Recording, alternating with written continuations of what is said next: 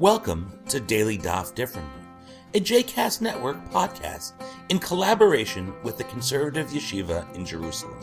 This daily podcast invites you to join us to study the daily Talmud page with a variety of liberal rabbis and teachers.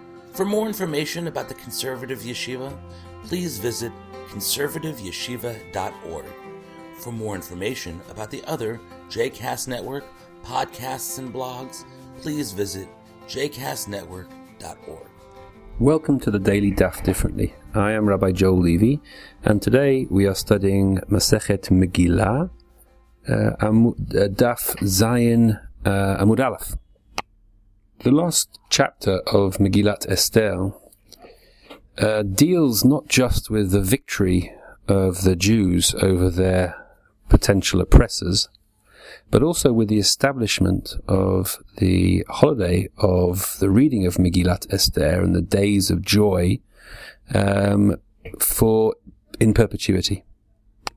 In chapter 9 of the Megillah, verse 27, uh, we hear that uh, Kimu v'kiblu ha'yehudim alehem, the Jews accepted on board themselves, val zaram, and on their descendants after them, val kol ha'nilvim alehem, and all the ones who are with them, v'lo yavor lihiotosim et shnei hayamim ha'ele, they won't turn aside from keeping these two days, kichtavam v'chizmanam, as they are written at the right time, b'kol shana v'shana on every single year.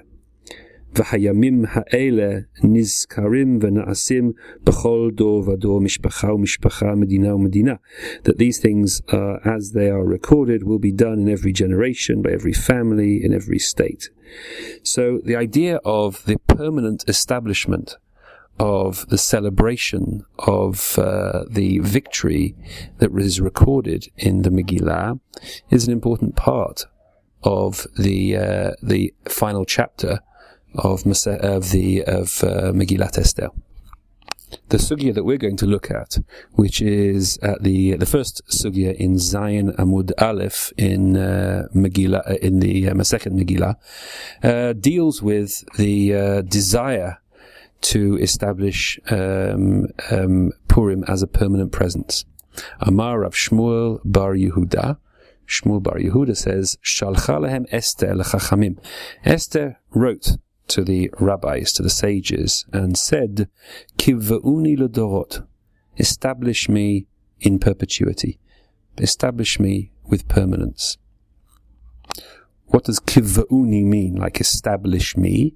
Rashi says, liyom tov, lekriya, lihiot li, l'shem to establish me that there should be a Yom Tov, a permanent celebration with Kriya, with reading of the Megillah, and it should be named after me, after me, uh, in the name of Esther herself.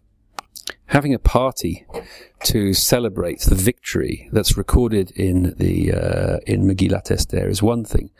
We can all have parties, but a party ledorot is quite another thing to suggest that uh, the events that are recorded in the Megillah are worthy of a permanent imprint in Jewish life. That's what Esther is seeking at this point. I want to be permanent. I want this to be something which is established in perpetuity. The rabbis respond to her, shalchula. They responded to her, kin'a at mo'oreret aleinu levein ha'umot you're just going to stir up trouble for us amongst the nations. Um, your desire for a permanent record of this victory is going to get us into trouble. As Rashi says, "Sheyomru ha'omot she'anu smechim lahazkir mapolatam," like you, um, your permanent festivities year by year will make the non-Jews think that we're just happy to keep reminding ourselves of their downfall say the sages, you might have a desire that this celebration should be permanent. But your desire for permanence, for constant celebration, is going to provoke and irritate those people around us who are the victims of the story, who fail in this story. We might be delighted to celebrate permanence in this case, but there, for them, that permanent celebration will be a constant reminder of their distress at the end of the story of the Megillat Esther. often the flip side of national celebrations celebrated in perpetuity is somebody else's disgrace. Here in Israel, we have on our day of celebration of our independence a Palestinian festival, a recollection of their disgrace, which is referred to in their community as the Nakba. There are often slightly uneasy interactions between me and students who are studying at the yeshiva on uh, American Independence Day, where they uh, they uh, I get invited to come and celebrate American independence, and uh, and then all of a sudden they'll realize that maybe American independence um, is uh, reflects badly upon me as someone who grew up in the UK, and that uh, maybe that day for me is some form of nakba. Esther responds to the sages. Shalchalahem, she says to them, Kva ketuva ani al divrei hayamim lemalechei madai ufaras.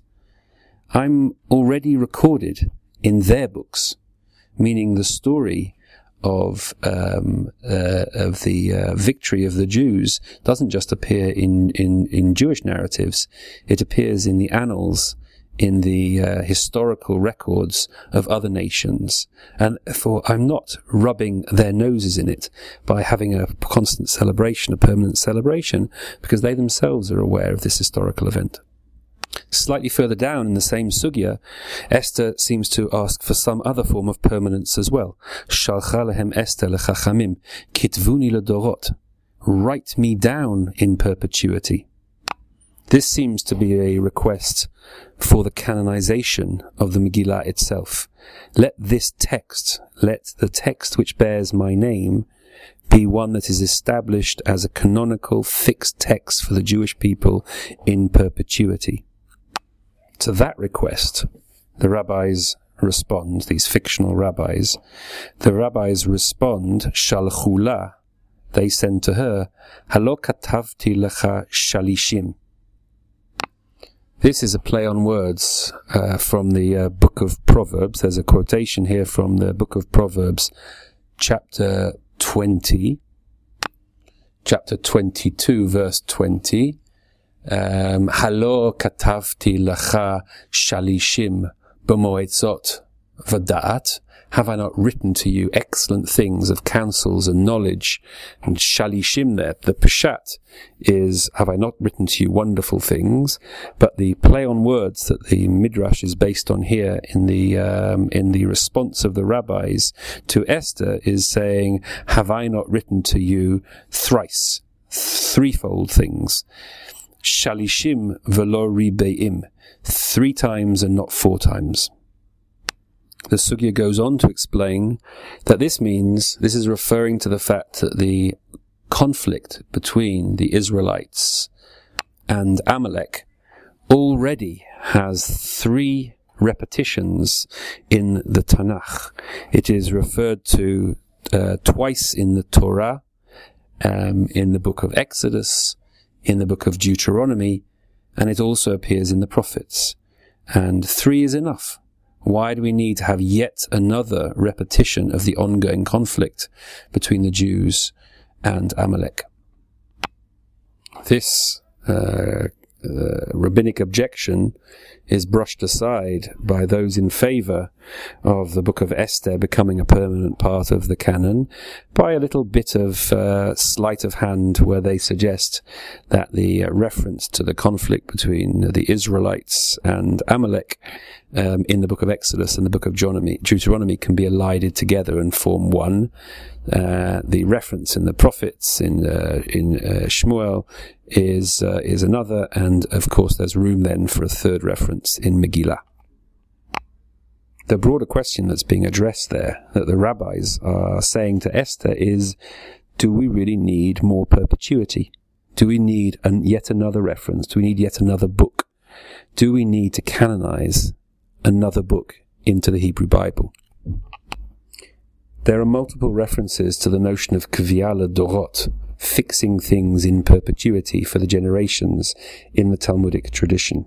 Some of them are positive. We want to establish a certain thing for generations in perpetuity. Some of them are more negative. The rabbis are cautious about certain ideas or halachot being established in perpetuity. Esther might be yearning for perpetuity. Establish me in perpetuity, she says. Establish me for the generations. Establish my writings for the generations. But we need to ask ourselves, I suppose not just as individuals, but as a culture, what merits being preserved? Not all of our lives will create a permanent footprint. We might fantasize that we do have a permanent imprint on the world. But in fact, not everything has to be established ledorot. Viewed from the long perspective of history, the vast majority of events, the vast majority of lives, the vast majority of things that occur in the world pass and do not leave a permanent impression. We have to work out, as a culture, what aspects of our past and of our cultural creativity are worth establishing Ledorot forever. I hope you've enjoyed today's episode of Daily Daf Differently, and that you'll join us again tomorrow for a new page. The music at the open and close of this episode is Ufros from the Epichorus album One Bead, available on Bandcamp, iTunes, and Spotify.